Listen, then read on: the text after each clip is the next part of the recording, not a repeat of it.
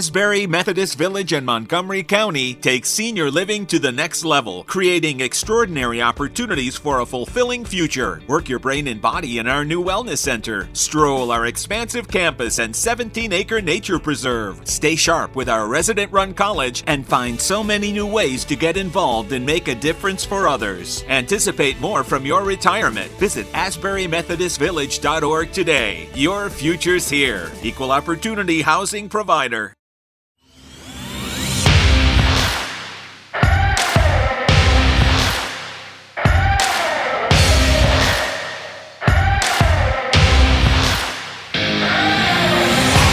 Welcome to the Fantrax Toolshed, a podcast covering all aspects of fantasy baseball to help you win all of your fantasy leagues. From dynasty to prospects to redraft, we got you covered. Now, here are your hosts, Eric Cross and Chris Clegg.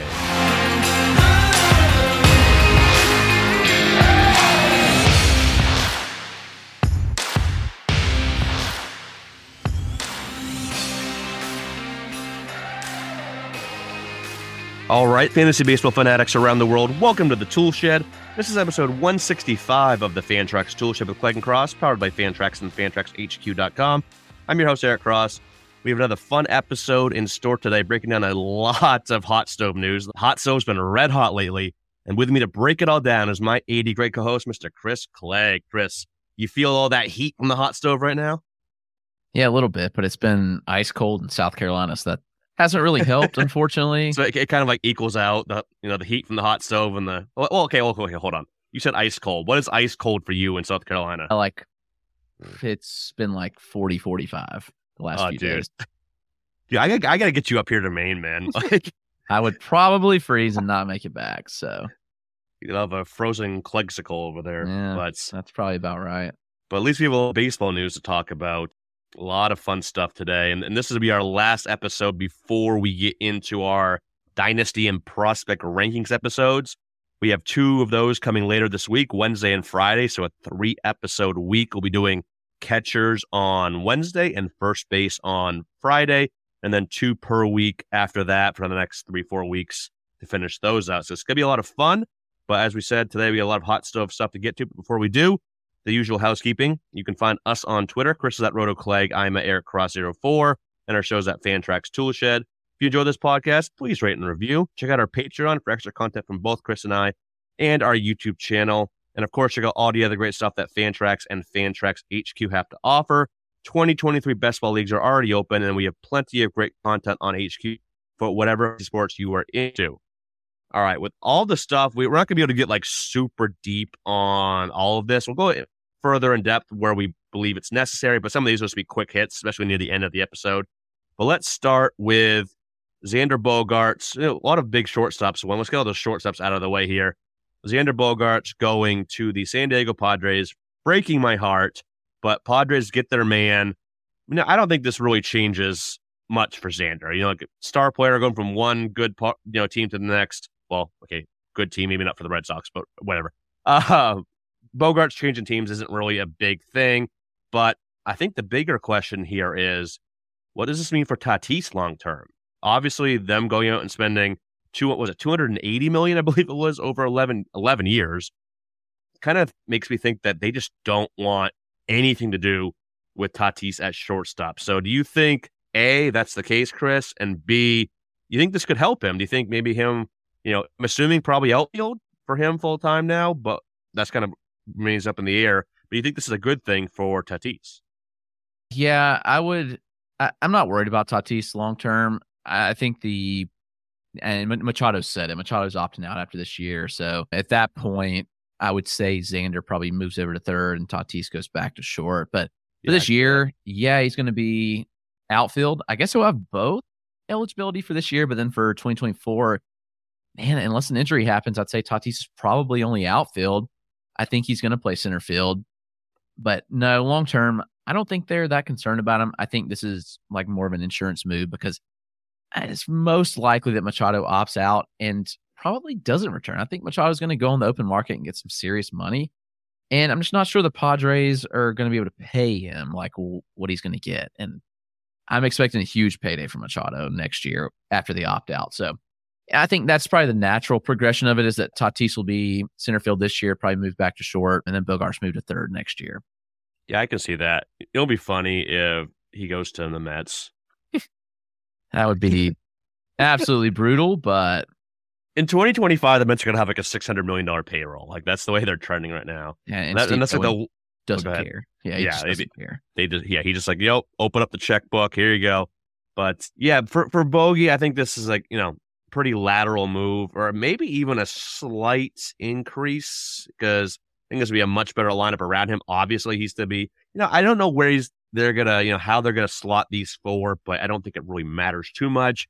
He's gonna have a lot of you know run production potential here, more so than he would in Boston because it looked like it was gonna be him, Devers, what do you get from Trevor Story? And then the rest of the lineups, I think slight increase for Bogey in terms of the, you know, the better lineup around him. But yeah, overall, I do, th- I think this will help.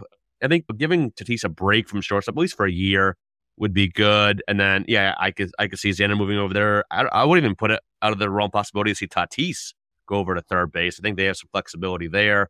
We'll see. But that was the, you know, one of the bigger moves to happen over the last handful of days that broke my heart. The other big two big shortstop moves here. Carlos Correa going to the San Francisco Giants and Dansby Swanson to the Chicago Cubs. You know, Correa, 13 years. That's a huge, huge. It was at 350 million. I was looking at the park factors here for right-handed power. Neither one of the neither target field or blanking on the uh, Oracle, Oracle. Me, or, yeah, neither one of them play favorably to right-handed power. Both, you know, according to Savant for power for right-handers, Oracle is second to last, and target field is like eighth to last. So not a big difference there. But do you see either Dansby or Correa having any, you know, big value change either up or down with these? Not in a general sense. I mean, Dansby's coming off a career year, and I think that like it's probably going to be the best year of his career. I, I do like Dansby and what he brings to the table. He's been honestly really good since 2019. I think I've mentioned this on the last pod, but his 2019 season and injury kind of derailed his second half. But the 17 home runs he hit in 2019 were all in the first half, and his average was close up to 300 before the injury kind of derailed that second half. So I think Dansby's going to be pretty solid. There, it is a slight lineup downgrade, but again, I think the Cubs are are getting better, and I think it's a good lineup overall. Agreed. Yeah. And, and so Dansby's obviously going to hit at the top of it. That was the biggest question last year coming in. Everybody was like, oh, Dansby's going to hit the bottom of this Braves order. And he didn't. And he dominated and had a really good year. So at the end of the day, like, I don't think there's much value change for either. Really, the biggest thing, and, and Dansby plays literally every day. So he's a compiler, which helps. So I'm not particularly worried about his value, just like, you know, tanking by any means. I think he's going to probably drop off a hair, but not a lot. I don't I don't know how much he steals, but again, who knows how much anybody's going to steal next year. I mean, last year is 18 were career high by 10 or by 8 stolen bases. Previous career high was 10 in 2019. So, Correa just got to stay healthy, man. I think he's a superstar when he's healthy, and that's going to be the biggest factor. Like the value change based on the moves, yeah, not a whole lot for me. I mean, Correa, after he left Houston, was a downgrade because anything leaving anything out of Houston was going to be a downgrade, honestly. Right. And then Minnesota, you know, they seemed like they were going to have a good lineup, but just wasn't that great. And then, you know, San Fran's going to be solid, but but not Houston either. So yeah, I think it's e- either are fine, but don't really help or hurt their value that much either way. And the first thing I thought of when both of these moves went down was kind of like, who would this benefit on Minnesota? And in Atlanta. Uh, and I think, you know, the first two people that came to mind, I think this completely opens the door at shortstop moving forward. I think Uncle will be there for now, but this gives more of a chance for Royce Lewis and then Vaughn Grissom down in Atlanta. I think there was questions like, do they bring in, you know, a, a different shortstop? Do they bring Dansby back? Where does Vaughn Grissom fit in? Does he move to the outfield? You know, where was where does he fit into the, you know, the, into the lineup? So I think unless they go out and trade some for somebody, which I don't think they will. I don't know. Maybe you have a different thought on that, being you know more in tune with the Braves than I am. But I don't you know see why they would try to you know first off what what what do they have left for assets to trade? First off, but second off, like why would they do that? They have Vaughn Grissom. They don't really need to get a short. They can address other areas of need if they want to. So I think it's gonna be Grissom. I think it's gonna be Royce Lewis when he's back healthy, and I think those are you know a nice little bump in value, short term and long term for both of those guys. Yeah, I mean the Braves are going to roll with Grissom, but I also think they're going to sign somebody like a Elvis Andrus, just to kind of be there and assist. Like he's a veteran presence to kind of help Grissom, and I think that it'll be interesting because I think that'll open up some reps for even Grissom to maybe play some left field in the process. I hope the focus will be short. Like I don't want him to be in the outfield at a unnatural right. position because we saw what happened with Andrew Vaughn with that, but maybe maybe not. Maybe they're comfortable. They know. I mean, Grissom's been working with Ron Washington all off season, and Washington's kind of the infield guru. I saw somebody talking about how bad the left side of that Braves infield was going to be, which kind of baffled me because Austin Riley is a really good glove at third base. Yeah, he's pretty solid. Yes, and I'm not sure people realize that. Like you just watch him and he's really good. What Washington does with all those infielders is incredible. And Grissom himself's a fine shortstop. I mean, he's not going to be a stud, but he's going to be serviceable enough where the bat will be fine. So, right. If they do keep Grissom at short, I'd really like them to address left field. They've got Rosario, they've got Ozuna, but like, can they dump both those guys off and get a good left fielder? That would be ideal. Don't know if it happens, but yeah, I would say that it's Grissom and yeah, it's it's Lewis until or when he's back. But when does he get back? Probably like June. Yeah. So that, that, last thing I heard was probably yeah about a third of the way into the season or so. So when does like who fills in? Is Polanco play short until so it's like Polanco and Nick Gordon? Probably, and then they probably move Polanco maybe back to second and Gordon to kind of like a super utility role where he kind of played a lot last year. Yeah, Gordon's sneaky, man. I really like Nick Gordon for this year. I do too. He did a lot of good stuff down the stretch. So I'd be watching him closely. He may just take off with the job. I mean, Polanco's just okay, but Gordon can play kind of everywhere, so that kind of helps his value too. Buxton will get hurt, and Gordon can play center field. Most likely, what happens? Oh, absolutely. There's no way. There's no way Buxton gets through a whole year. so yeah, I can see Gordon playing a lot of center field, and you know, Polanco back to second. You know, he, he's pretty solid there. And then Royce Lewis at short when he does return. But yeah, Grissom, like I, I think I said before, I forget where, if it was an article or here, like if you just completely miss on like the top, you know, whatever the top 16 or whatever it is, shortstops, and you're like, crap, what do I do now? You know, go out and get a Vaughn Grissom. He won't have eligibility to start of the year, but he'll have by the end of April, most likely. So yeah. if you can find find a stopgap until he gets eligibility, I think he's a a fine. Yeah, maybe he's near the back end of guys that I would want as my starting shortstop, but I think he's absolutely fine. He could be, you know, a 2010 type. I think he could be, you know, fairly close to Jeremy Pena long term. I don't think there's a big gap there. So definitely a, uh, and he's, I think he's going closer to like, you know, what pick 175, 180, something in that range. So pretty fair price for what he can bring to the table as well. So like him a lot this year. All right, moving away from the shortstops here, a couple of big signings in the Big Apple. Aaron Judge staying with the Yankees, and Carlos Rodon going to the Yankees from the Giants. So Giants lose him, gain Correa. Obviously, Judge staying where he's been the entirety of his career is not, you know, we don't really need to talk about Judge, but Carlos Rodon is kind of like the bigger talking point here. Switching teams, switching coasts, switching leagues.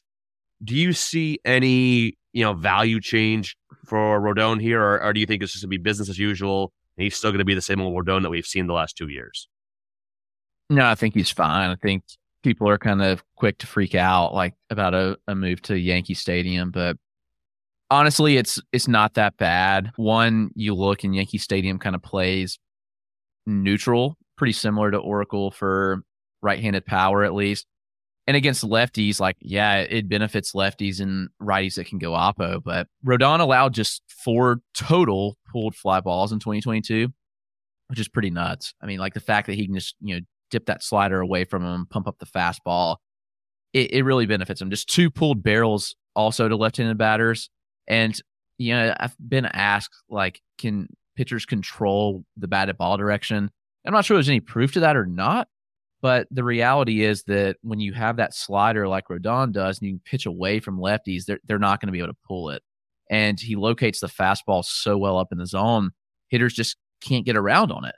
So I think everyone kind of is quick to kind of comp him to like a, the Montas situation. We saw Montas really struggle. but I don't think Rodon struggles at all. I still think that his I think his value is probably increased a bit because he's going to get more wins, or at least should get more wins on that team. Maybe the pressures of pitching in the Bronx are are tough. We don't know, like from a mental Right. standpoint of how he responds to that. And we've seen people go to the Bronx that that struggle just because it's it's hard to perform for that crowd and the media there. I'm not sure there's a harder place in baseball to perform than with the Yankees. So we'll see if he's up to that test. But from everything else, I think he'll be fine. Yeah.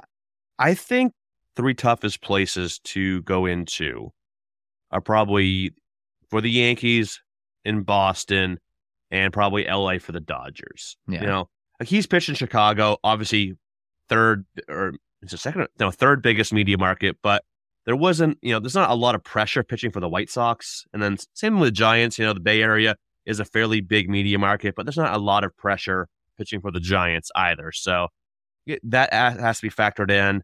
I do wonder if, you know, Yankee Stadium does play slightly fav- more favorably to right handed power. I wonder if they, you know, opposing teams just stack righties against them. You know, I think overall the division's a little harder. I 110% agree. This is not a Montas situation, not even remotely. So I was beating the, I'm like, hey, Montas is going to be bad. And he was. But uh, Rodonov, a much better pitcher than Montas, much different pitcher, obviously lefty versus righty to start off. So yeah, I don't think, if anything, like I, I tweeted out that maybe it's a m- very minimal downgrade in value, but not much at all. Like I said, it could be an upgrade with the, you know additional wins. I hate to speculate on those because you know we've seen how fluky they are, but I, I think overall he'll be fine. Like he's still Rodon. I don't. People are worried about uh, another thing I see people still worried about with Rodon is the you know the hell Like he's been pretty healthy for two straight years now, so it's not something I'm really that worried about much at all anymore. So I think he's still like a top 15 or so pitcher. I'd have to pull up my ranking, see where I have. I think I have him in that 13, 14 range or so. I mean, he could be a, few spots higher, but pitching is so, so deep at the top. A lot of great names in that range. You know, guys like Spencer Strider, Aaron Nola, etc.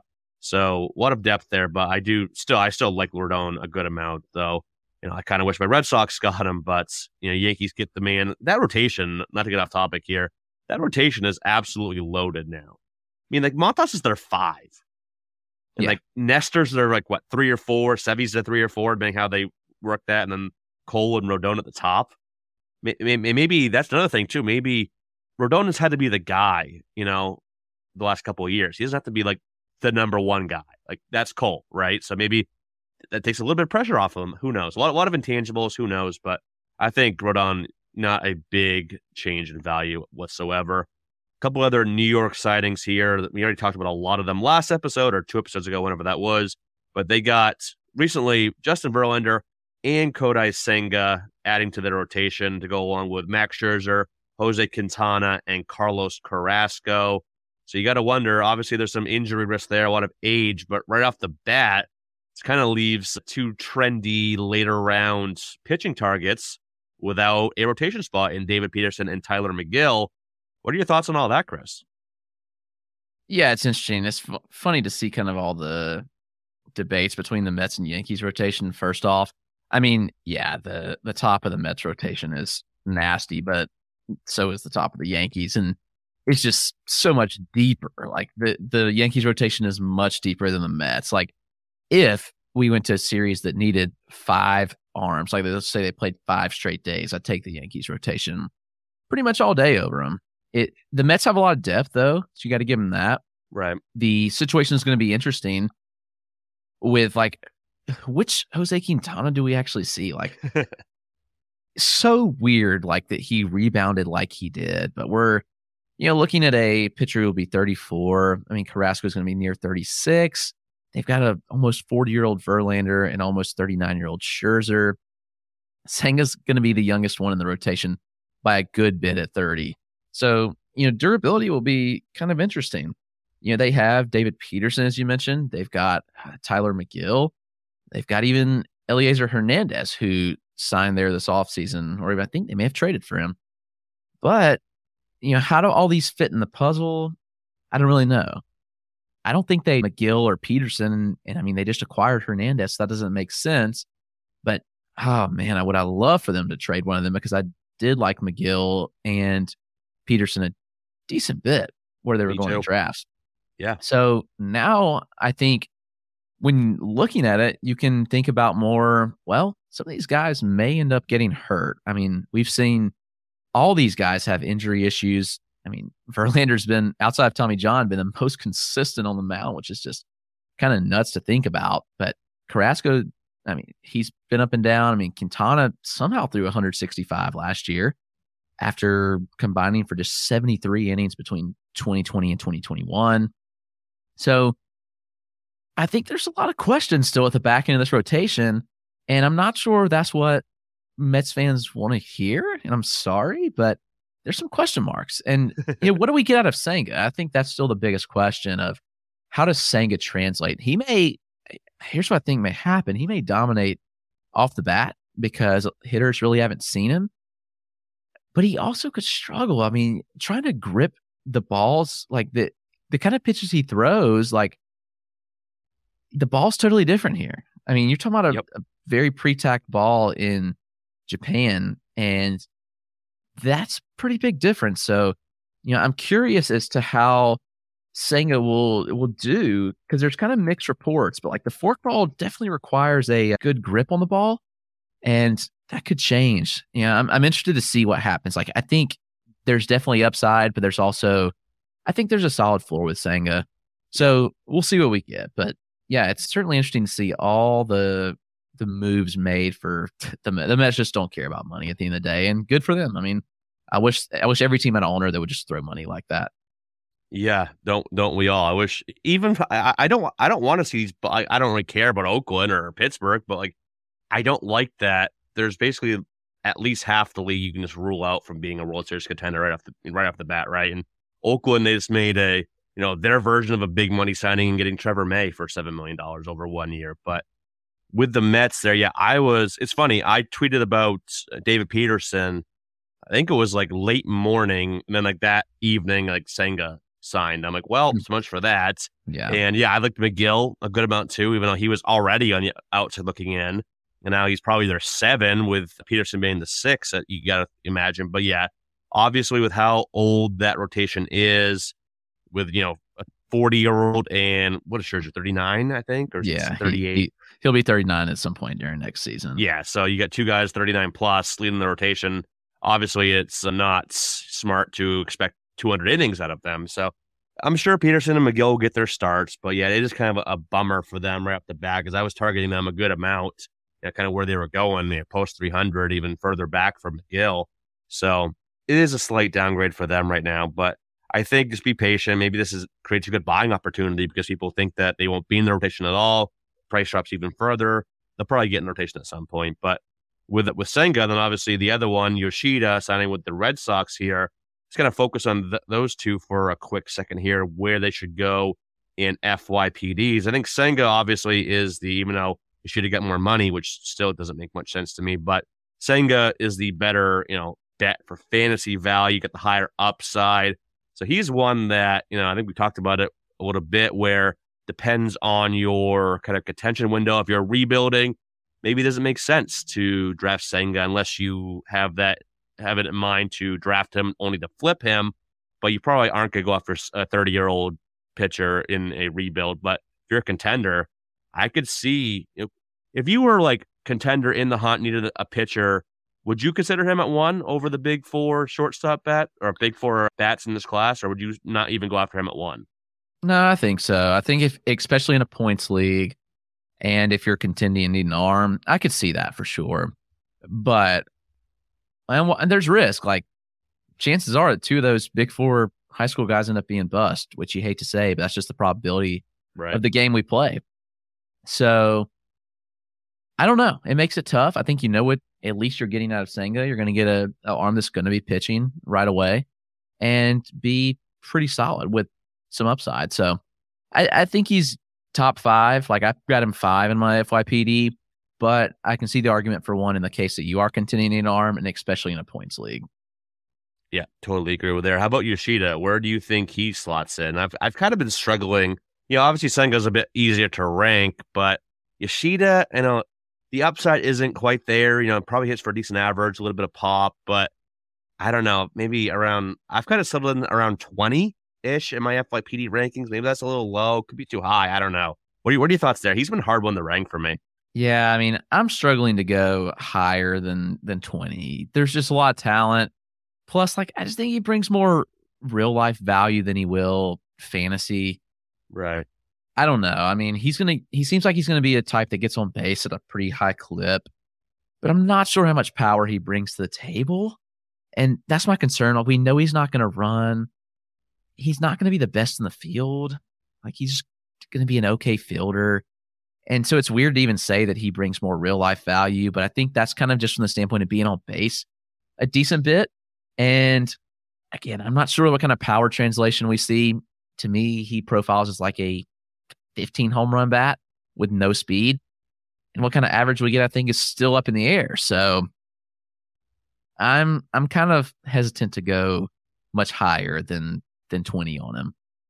Yeah, that's, it's kind of my thought process too. And like, you know, I've seen a lot of comps, which I kind of think is accurate to Alex Verdugo, which if you've heard me at all, I think he's the most boring, overrated fantasy player ever. He's is he he's fine, he's okay, but very limited upside. I think that's what we're looking at with Yoshida, but he's the shiny new, to- well, shinier new toy than comparing him to Verdugo. So he'll probably get, you know, I can see him being taken like closer to 10 in FYPDs. I don't agree with it, but I think around 20 is fine. But hey, if you're in like a 15, 20 team dynasty league and, you know, you're a contending team and you want to, you know, keep, you know, get a near a value now, then I could see taking him. Like if I just won the league or was finishing high and I pick right around there, you know, I could see taking him over, you know, like a, like a Drew Gilbert or, you know, Jordan Beck or someone else that'll probably be in that range just to, you know, help my team now. So I think he's actually might fall into a range that would benefit some some contending teams in FYPDs though. A couple other bigger name signings or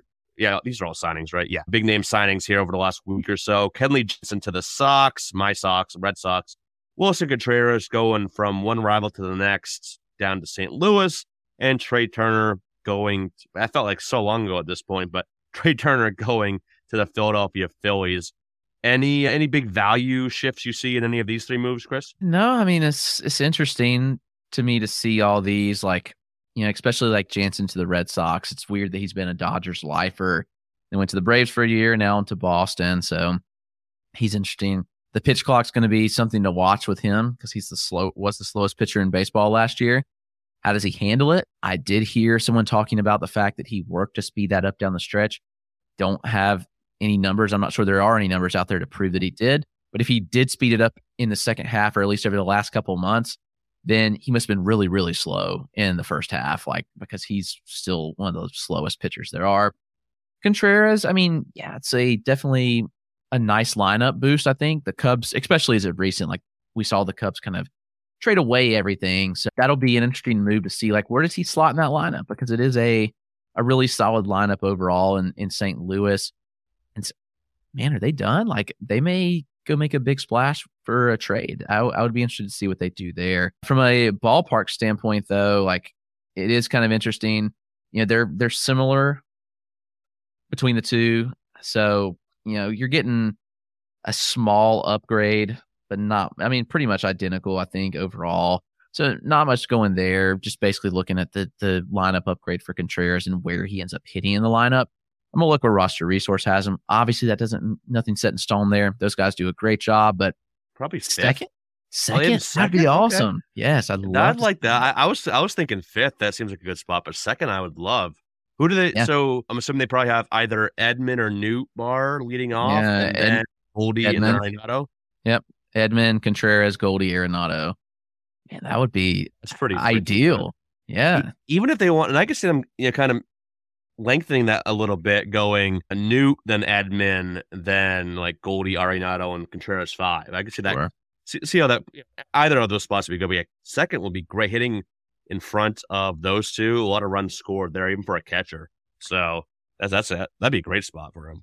Yeah, and you know what's another thing in this lineup that's interesting. This off the Contreras topic is that Dylan Carlson's probably going to be the odd man out here which is really weird to say. Like he could just be out of a job completely. But the the fall from grace there, like yeah. though that's not overly surprising because he like he was like a solid prospect, and all of a sudden you know, he had that huge year in double and triple A when he was like moving up to be like a top 10 prospect. So, you know, I feel like we've seen this kind of path before. Like good prospect breaks out for one year in the upper minors, gets a lot of hype, then just can't live up to that hype because, you know, development is not linear and you need more than just that little breakout to, you know, I, I didn't think I was not high in him that much at all. I moved, I did move him up when he had that breakout, but I think I was always a bit lower on him, and this numbers have not been there, and they seem to be getting worse and worse. Like the quality of contact has been absolutely atrocious. Like you know, in the you know X velo in like the 85 mile an hour range or something like that. So,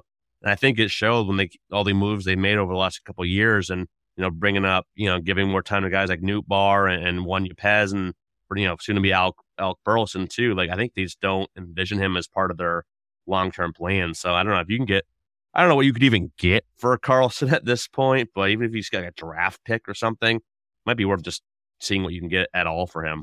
Yeah, I'd probably look to dump him in a trade. Back to the out you the question you asked me. Trea Turner's the other one.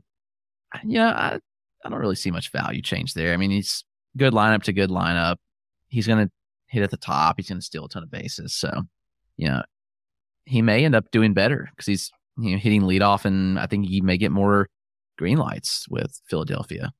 Yeah, and I saw someone say, I forget who it was, that they think Trea Turner's going to steal 50 this year with the, with the new rules. Yeah, I did hear somebody he, talking about that. We know he has the speed to do so. Yeah, yeah and, maybe, and he's kind of the piece that, you know, obviously Philly can mash. We know that, you know, anybody in that lineup can go yard at any one time, but they kind of were missing the, that get on base, the speedster type to kind of get on base, wreak havoc in front of all the big mashers. So I think I don't think it's gonna be any big value change, but if he can even get another five, ten steals this year, you know, being lead off now for Philly, plus no rule changes. That's why I still have him as my one one overall. I know we can go a few different ways. Some people have Joe Ram, some people go Acuna, you know, Ohtani, depending on format. But I still have in all non-Ohtani dominant formats, I still go Trea Turner as my one one. But you know, as I think he could go, you know, 25 to 30 home runs and 50 steals this year. I think that's definitely possible with like 120 runs scored and probably a good amount of RBI too, because that bottom of the lineup for Philly ain't that bad. Like who's hitting down there like Bryson Stott, like Alec Bohm and Brandon Marsh? That's you know, that's not a bad right. like seven through nine either. So no, it's better better than most teams, I'd say. So sure. uh, yeah, you're right. The last three were Bohm, Stott, Marsh. So I'd like to see that for sure. And, and, with with Jansen, real quick, I, I it's funny how slow he works. I don't think Red Sox fans are going to be fazed by that because we had Clay Buchholz for so long, who was the slowest worker I have ever seen in my entire life, which was super annoying. So we're used to that at this point. With Jansen, I think he's fine. I think he's still, you know, a top 15 ish reliever for this year. I just didn't get the move because we're not going to be contenders anytime soon. So the Jansen move in general is kind of weird. And I was kind of actually hoping that we might see Help get in that role or Whitlock. But right now they're being worked as starters. Who knows? I still want to see how those those are like the two pieces in Boston that I'm like we're looking at like, hey, where what is their role? How can Whitlock? What's their role in in 2023? But let's go ahead and take a quick break. We'll be right back on the other side to get in a big three team trade and much more. So don't go anywhere. We'll be right back.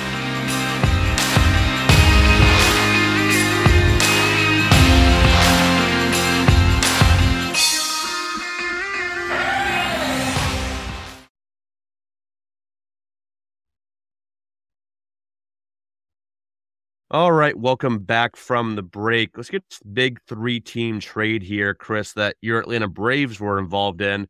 Some of the bigger pieces here that were moving Atlanta, Oakland, and the Milwaukee Brewers. So Atlanta got Sean Murphy, gave up William Contreras, which went to Milwaukee, and also giving up that went to Oakland, three pitching prospects, Kyle Muller, Freddy Tarnock and Royber Salinas. And then from Milwaukee to Oakland was Esteury Ruiz. So there, there was other more minor parts here, but I think these are the ones that are you know worth focusing on for fantasy purposes for this show. I mean, there's a lot to unfold. Then let's start with Sean Murphy going to your Braves, getting out of the hitters, you know, HE double hockey stick that is Oakland and that Coliseum there So I like this move for Murphy. Look at his home road splits. They were very different last year, going to a much better lineup as well. Oakland, it was really him and you know a bunch of crap around him. Much better lineup, much better park. So I like this move for Sean Murphy. Yeah, easy upgrade. I think some would like to say it's a downgrade because it's playing time. But let's be real. The Braves didn't just give up everything left in their farm system to play this guy halftime. He may not catch every day, but they've said he's going to DH when he doesn't catch. So at the end of the day, for fantasy, you don't care how he gets the plate appearances. He's going to get the plate appearances. It's an upgrade, in my opinion, for a lot of reasons. For lineup, I mean, you're going from the worst park in baseball for right-handers to you know borderline top 10 park and I just don't see how this is a downgrade in really any circumstance at all. And the the benefit is that Murphy's so good behind the plate too that he's not going to split evenly with Travis d'Arnaud. It's just not going to happen. Like Murphy is an elite fielder, and that's why they traded for him because he's got an elite framing, and then he's also got an elite arm. Like he threw the Braves were awful at throwing out runners last year, and that could have got exploited this year. But you get someone who threw out 31% of the runners that that tried to steal on him last year, which seems you know small, but the Braves only threw out 22. And I think that's pretty significant, like upgrade.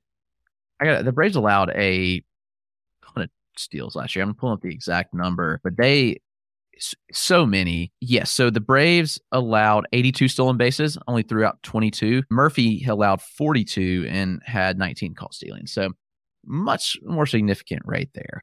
And I think it's a, a great move. Murphy's value only goes up, in my opinion. How many of those 82 were to Jon Berti, though? Probably a lot. Running like wild. that two month stretch where he, like, you know, had like 30 in like a month and a half. But yeah, I, I think this is easy, easy upgrade. I almost wonder, do, do you think they get rid of Travis d'Arnaud for the season, or do you think he's still there? Possibly. I don't know. They keep saying they're committed to him, but n- they're not going to come out and say they're they're going to trade him. I mean, right? That that just doesn't make sense. I'll be interested if you can package d'Arnaud with Eddie Rosario or Marcell Ozuna and get a left fielder back. Like that would be what would interest me. Who would be their backup catcher? I think is the question but there's guys sitting out there on the the free agent market that they could grab. So I'd be looking to make this move probably sooner than later. I mean, they've already got Chadwick Tromp as well. I mean, like he's whatever. I love that name too. Yeah, Chadwick. right. Chadwick, yeah. I mean, it's whatever. Like he's serviceable, but there's still some decent free agent options. So if you make the trade sooner or later, you might can go snag one of these guys. So yeah, it'll be interesting to see how it all shakes out. But I could see them trading d'Arnaud for sure. So the other catcher to move here. So obviously big upgrade for Sean Murphy. I think this, you know, I think it's a not as huge of an upgrade as it was for Murphy, but I think it's a, a at least a minor upgrade for William Contreras. You know, maybe you know, obviously a slight downgrade in the lineup. Not though Milwaukee's lineup isn't bad, but obviously it's not as good as the Braves. Park factors, you know, aren't that different between Truist and what what do they call it up there in Milwaukee now? American uh, American family family yeah whatever some... I, I still think of it as Miller Park but not a big difference between the two parks but just the fact that probably gets more playing time with Milwaukee between catcher and DH and not doesn't have to share time with it like a Travis d'Arnaud type so this is I think this is a nice little upgrade for William Contreras as well and I think he could be a borderline top five catcher this year I don't think he's going to break into that you know that elite top tier which we got what Adley, JT, Varsho, and Will Smith, and maybe you can throw Kirk up there. But I think he can get close to Kirk and close to his brother this year. Be like a you know a 260, 270 type with 25 plus home runs and some solid hitting stats. So I like this move a good amount for William Contreras. I think he's a legit bat and love the additional playing time for him. Yeah, I certainly do too. And you know, Milwaukee has a good track record of kind of developing catchers, so that'll be fun to see what happens. And the bat's really good. So, and I know people kind of crapped on the Braves, like, oh, they trade an all star catcher for Murphy, but the bat was what made Contreras an all star at the end of the day. So, right. Oakland just had a, a huge L here, in my opinion. Like, I'm not sure what they were doing. Does uh, that surprise you though? Like, no. they always seem to make these deals where it's like they they value quantity over quality. And I'm not saying they got bad pieces. They got some decent pieces, but it just makes you scratch your head. Like you could have gotten more for Sean Murphy. I mean, this might look fun for fantasy purposes because of all the you know the values that are going up because of playing time. But in a real life sense, I think they could have gotten a lot more for a guy like Sean Murphy, who was a Gold Glove caliber defender too. Yeah, with three years of control, like that's right. That's a significant thing. I mean, it, just to run down what they got. I mean, Esteury Ruiz is, I don't know the best way to put it. He had a phenomenal year, but this is like feels like another Cristian Pache situation, like where you, you get the guy who you think is going to really take off and be solid across the board, but honestly, like I don't see it here with with Ruiz. I mean, it, and th- this also kind of remind uh, they're very different players, but kind of what I was saying about Dylan Carlson, where it was like Ruiz was okay for a long time, had a huge year, you know, in the upper minors. Value is all there, then he struggled to meet that. I think that could be another. I'm not saying he's going to, but it just kind of feels similarly where his a lot of his value has been created over the last you know seven eight months or so. Yeah, and he, his home run totals were really propped up by playing in super hitter friendly leagues, which in the minors, which helps. Yep. His, his average EV last year in the minors was 84.8 miles an hour. That's so good. It's just not going to cut it. And so that, that should kind of tell you a little bit about the fact that he his home run totals were completely elevated by just where he played.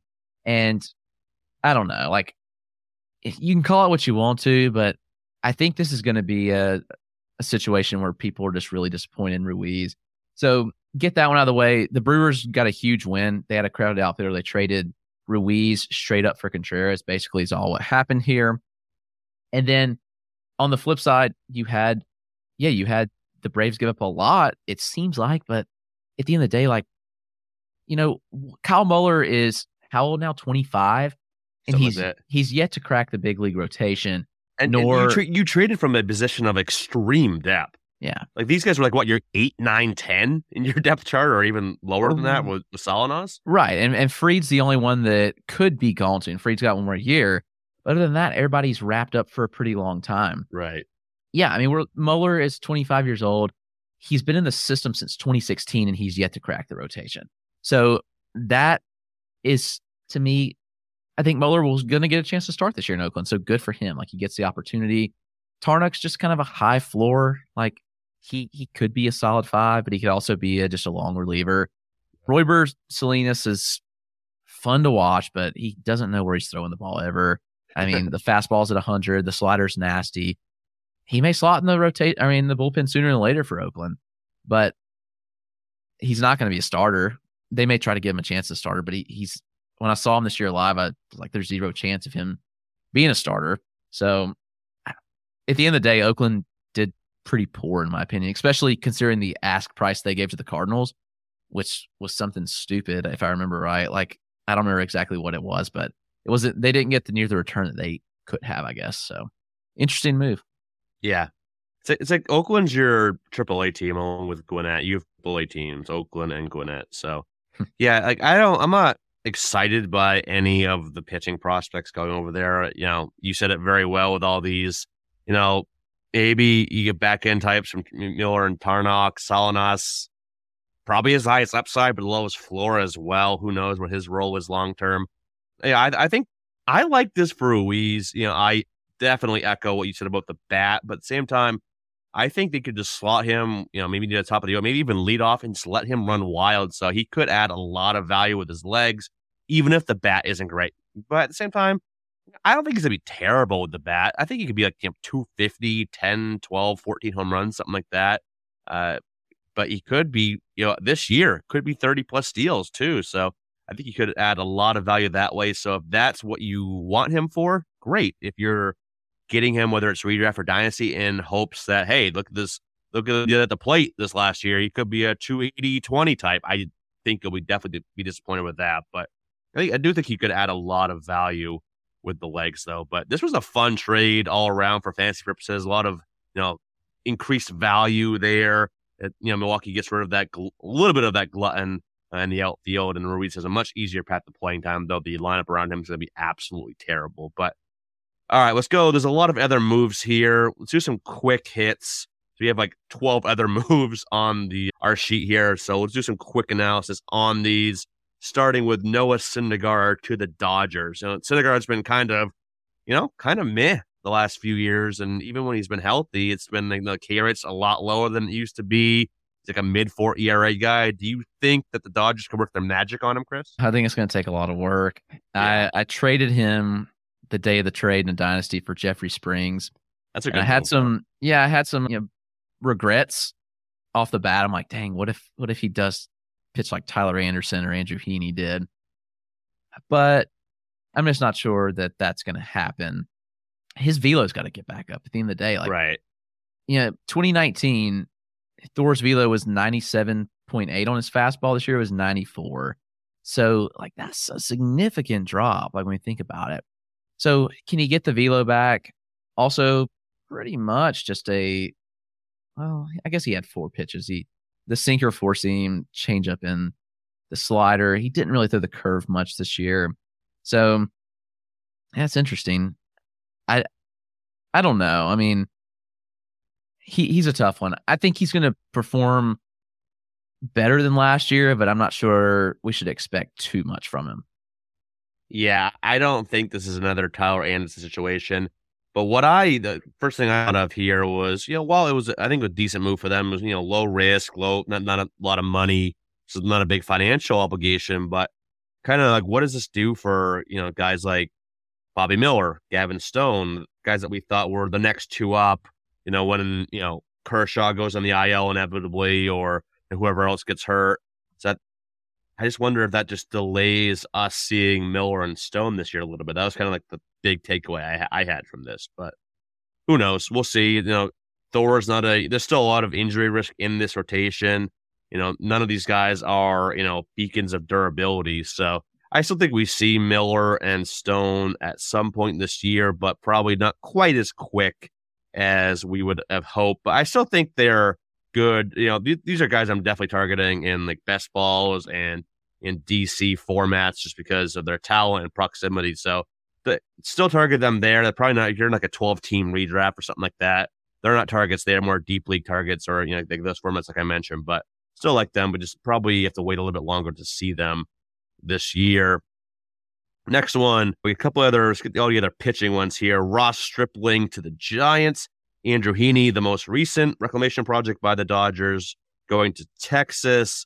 We already kind of talked about Quintana a little bit to the Mets. Also had Chris Bassitt going to Toronto. Jameson Taillon, and I don't know if it was finalized, but looks like Drew Smyly going to the Cubs and Taijuan Walker going to the Phillies. Man, a lot of, lot of, I don't know, not a, any big implications there for those guys. Maybe Stripling to the Giants is, you know, they've done a lot of good with those guys. But I think the first thing I thought of here was with Taillon and Smyly going to the Cubs. Where does this leave Hayden Wesneski? I know a guy that you and I both like a decent amount. Looks like he might be out of the rotation at least to start the season. Yeah, sadly, just not sure there's a fit right now. Maybe he gets the fifth spot. I mean, they've got Adrian Sampson kind of penciled in there. They've also got Keegan Thompson. So maybe it is a case where we see Wesneski go back to AAA and get some more work.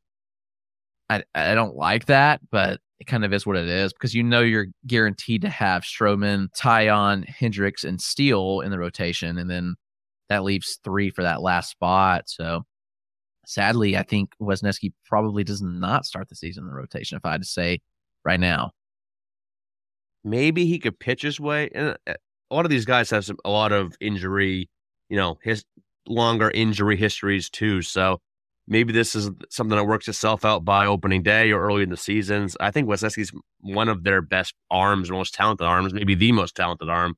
So I, I was hoping, you know, he's a guy I was targeting a good amount. Know, where he was going in drafts. So that's kind of a bummer for him. The other big move the Cubs made was getting Cody Bellinger. Any thoughts there, Chris? You think you know, it's almost one where like I was like, all right, maybe a change of scenery will do Bellinger good, but at the same time, it's like if the Dodgers couldn't fix him, who can at this point? So, you know, any uh, he's going around, on, you know, give or take, pick two hundred or so in that range. Any appeal there? Do you think this is a good move for him? I don't know. there's there's positives and there there's negatives, and at the end of the day, like, what do we get out of him? I mean, he had some value last year as he went, I think 2010.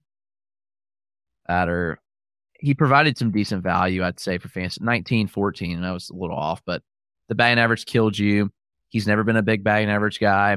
At the end of the day, like I just want to see him bounce back to a 240 hitter. And if he's a 240 hitter, I think there's some value there. He's been such of a low BABIP type hitter since 2020. And I wonder if that's who he's become. It's interesting because I don't know. I mean, the line drive rates have stayed pretty consistent, which you know does drive some BABIP, and he's got decent speed. So it's possible that we see a BABIP rebound, and that could fuel a little bit of you know rebound for Bellinger. So the cost is just a little higher than I want to go on him, and that probably going to keep me out for the most part. So at the if he was going like 250, then I could get behind it, but I don't know. This the the whole around 200, he may go even a little higher now that he's signed with the Cubs and you know he has a chance to be the guy kind of thing. I don't know if I love that. Yeah, I'm I'm still out. He has to show me a lot more. Like I said, I, I was hoping like maybe a change of scenery, but you know what could the you know Cubs find that the Dodgers didn't? Obviously, the Dodgers are they seem to always find the things, and they couldn't find the, the things with Bellinger. So I'm still out. But since you mentioned 250 range, another outfielder going in that range, very polarizing, obviously. Who would you rather have for 2023, just 2023? Bellinger or Jarred Kelenic? Mm, probably Bellinger. You took a Bellinger? Yeah. I, th- I think I do. It's funny. I think I do lean Bellinger as well because he's at least shown something at some point. And what have we seen from Kelenic? One month of of good stuff. So yeah, yeah. I still I still hold, out hope, but yeah, I'd probably go Bellinger as well. Another outfielder on the move going to the West Coast, Mitch Haniger. I've always kind of liked Mitch Haniger. Love the power. He had 11 home runs and just 247 plate appearances last year with a 47.2% hard hit rate.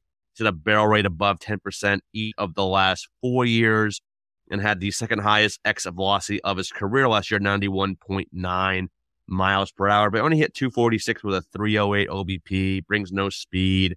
You think this is a good move for Haniger, or do you think it's kind of, you know, he's still going to be what he is, a good power, but got to stay in the field type of guy? Yeah, and I wonder if him being even further removed from injury will be of a benefit for him. I think that's the biggest thing is that, you know, his struggles uh, have come due to injuries and he missed a lot of time. He came back and just didn't really hit for average. And you kind of look at the the history of his career and the down years have kind of been those years where he's been banged up. So hopefully he does stay healthy this coming year. And I think that he has more in the tank than we saw obviously this year. He's 2021, he had 39 home runs. So overall, the contact skills were still exactly what you want to see. And he chased less than he did in 2021, which is pretty substantial. He hit the ball on the ground less, more line drives. So in my opinion, we do see a bit of a rebound from from Haniger. So I, I actually like this value. I think he's going in a good spot, even though he's about to turn 32. Man, I think there's some good days ahead for Mitch Haniger still. Where was the? Do you have his ADP right in front of you? I don't, but I can get it in two seconds. Yeah, I'm pulling it up too here because I I wonder. See, he is higher than I thought.